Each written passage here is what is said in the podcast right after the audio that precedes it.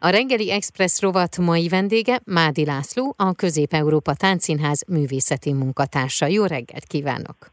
Szép jó reggelt kívánok! Amiről pedig beszélgetünk, az egy február 17-i előadás, amely a Trafóban lesz látható, méghozzá a Set Your Mind Free című darab. Picit mutassuk be a Közép-Európa Táncszínházat. A Közép-Európa Táncszínház egy közel 30 éves múltra visszatekintő társulat, amely, mint ahogy azt nevében is foglalja, a közép-európai ságot, a közép-európa szívében gyökeredző kulturális értékeket próbálja élénken tartani, illetve életben tartani. Itt ebben a közép-európai régióban milyen művészeti ágak, milyen táncstílusok, milyen alkotók, milyen táncművészek munkásságait lehet fellelni, és ezeket megpróbáljuk itt egyetlen társulaton belül összegezni, a néző számára láthatóvá tenni, minden szélesebb körben megpróbálni úgymond ismertetni a nézőközönségünkkel azt, hogy itt közép-európai régióban milyen kulturális értékeket lehet fellelni. Beszélgessünk akkor most a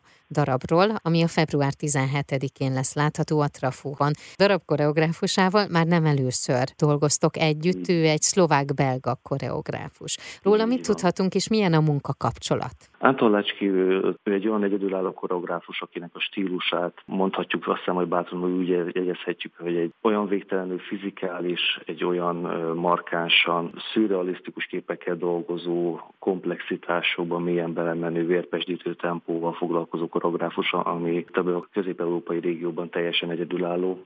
Ő vele egy V4-es együttműködésünk folyamán kezdtünk el kapcsolatba lépni. 2018-ban, 2018 novemberében volt vele az első bemutatónk szintén a Trafo House-ban, a Special Society című előadásával. Akkor ez akkor a sikert aratott ott a Trafo House-ban, hogy úgy gondoltuk, hogy mindenképpen folytatnunk kell a közös munkát, mert egy olyan technikát, egy olyan filozófiát hozott be a társulat életébe, vagy talán bár mondhatom, hogy a magyar eredetben, amit, amit nem tapasztalhatnak máshol meg a, a magyar nézők. Beszélgessünk erről a darabról, a Set Your Mind Free. Mi az üzenete, vagy mi az eszenciája ennek a darabnak? Ahogy a címe is mondja, hogy valami módon engedjük szabadjára a képzeletünket, tehát egy, egyfajta határtalanság van a fókuszában. Test a tudatalatti hogyan dolgozik, hogyan rekreálódik pillanatról pillanatra újra a színpadon. Egyszerre van lehetőség a nézőnek arra, hogy egy szürreális világ részese lehessen, amiből időről időre kizökkenti a darabban rejlő fizikális komplexitás, ami egyszerűen annyira a zsigereibe hatol bele az embernek, hogy ahogy a táncművészek belerobbannak abba a térbe, ami tulajdonképpen hátra hőköli a nézőt uh-huh. lehet mondani a nézőtéren. Tehát ez a fajta világ, ez egy ilyen lent-fent és a kint-bent átjárása az elmének minden lehetséges módján. Jellemző alapvetően Antonra az a fajta eszmeiség, hogy a szürrealizmusnak a, a földtől való erugaszkodása, a tajtól való erugaszkodása, az milyen mélységeket tud még előhozni tulajdonképpen a saját fantázia világunkból, és ezt, ezt megpróbálja be lehetőségekhez képest minden adott módon kiaknázni. A legkülönfélébb képekkel dolgozik, a darabnak nem lehet mondani, hogy egy teljes íve van, tulajdonképpen nincs A és nincsen B pont, hogy honnan, hova fog ez eljutni, hanem ezek a képek önmagában az egymásra való illesztettsége adja meg azt a szürreális világot, ami magával ragadja a nézőt, és szabadjára engedi az ő fantáziáját.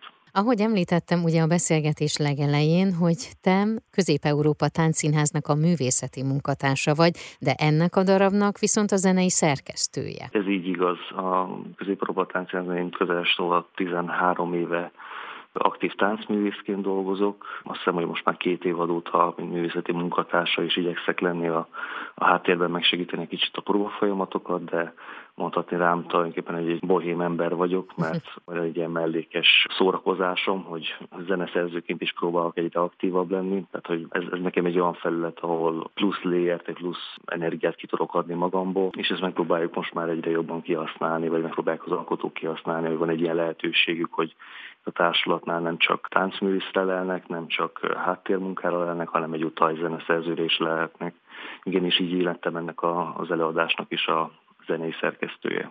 Azt olvastam, ezt a ti oldalatokon is megosztottátok, hogy Král Csaba az Élet és Irodalomban azt írta erről a darabról, hogy tipikus Z-generációs darab. Igen, ez az előadás az, ami tulajdonképpen teljes mértékben a mai fiatalság, a mai közönségnek akar szólni. Talán azért is markáns lehet ez, mert a mai fiatalokat ugye meglehetősen nehéz már kizökkenteni a telefonjuk képernyője elől. Egyre nehezebben, egyre többször találkozunk azzal, hogy, hogy már nehéz őket talán bevonzani a színháznak a közegébe, a színháznak az atmoszférájába, a világába. Ilyen előadások azt gondolom, hogy adnak lehetőséget arra, hogy ezek a fiatalok újra felfedezhessenek eszenciákat, újra felfedezhessenek olyan, olyan érdekes dolgokat, olyan érdekes képeket, olyan lendületeket, olyan érzéseket, amelyek újra talán közelebb hozhatják őket a színház világához.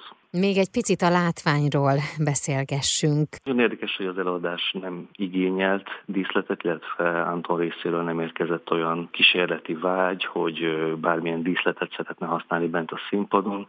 A, a testeknek a fizikalitása az egyetlen, ami betölti a teret. A táncosoknak a, a jelenléte, az, ahogyan bemozdítják a teret a saját testükön keresztül, a táncon keresztül, azt tölti meg ezt az egészet. A jelmezük ad egyfajta különleges világot, mint ahogy ez már a Special society is történt, tehát valamelyes mondhatjuk, hogy az alkotónak egyfajta fényjelzése van, vagy fényjelzése történik meg, egy olyan világ, ahol valami fajta elegancia jelenik meg, és ez a furcsa kettőség van jelen a színpadon. Tehát egy végtelenül elegáns, bálias hangulat jelenik meg a jelmezeken, és ahhoz képest pedig cigánykerék és mindenféle akrobatikus táncmozdulatok kerekednek ki ezekből az esti ruhákból, tehát hogy nagyon-nagyon különlegessé válik ezáltal. Említetted azt, hogy ugye a fiatalok felé szeretnétek nyitni ezzel a darabbal, de gondolom bárkit vártok, aki, aki érdeklődik ez iránt a műfaj iránt. Igen, természetesen ez a fiatalokat szeretnénk megcélozni ezekkel, mint hogy az eladásainknak jelentős részében megpróbálunk most már tényleg a fiatal közönségre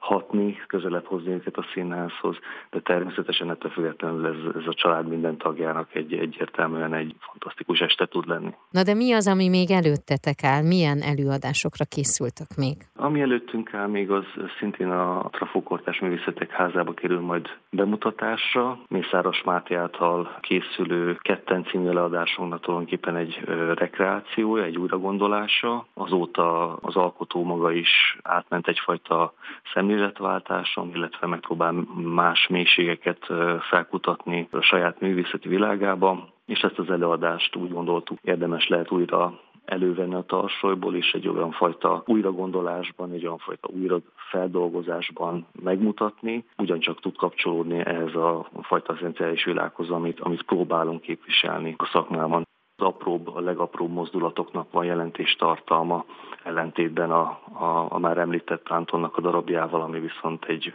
végtelenül berobbanó és fizikális olyan értelemben a teretbe járó és nagy mozdulatokkal, nagy energiákkal dolgozó előadás. Köszönöm szépen, én akkor sok sikert kívánok minden egyes darabhoz, és azt, hogy minél többen lássák ezeket. Köszönöm szépen.